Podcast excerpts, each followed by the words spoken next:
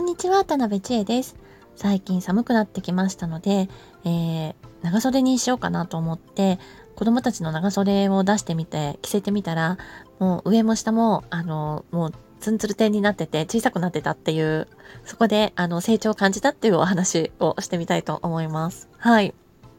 そうですね。夏服から、半袖半ズボンから、長袖長ズボンになった時に、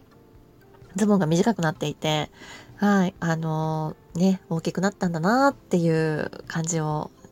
受けて、はい、あの、そこでも成長を感じましたね。はい。で、そして成長を感じたら必ず、あの、私は子供たちに言うようにしています。大きくなったんだなっていう、あの、成長ですね。でお子さんにとっては成長イメージを持つっていうことがとても大切で、えー、私は成長していけるんだって思うことで、まあ、体だけじゃなくってお心の面とかね、いろんな、あの、お勉強とか、えー、いろんな習い事の技術とかね、そういうことも、あの、成長していけるって思うこと、その気持ち、前向きな気持ちが大切なので、えー、大きくなったねっていうことは積極的に伝えてます。はい。で、お友達とか生徒さんにも、あの、大きくなったら、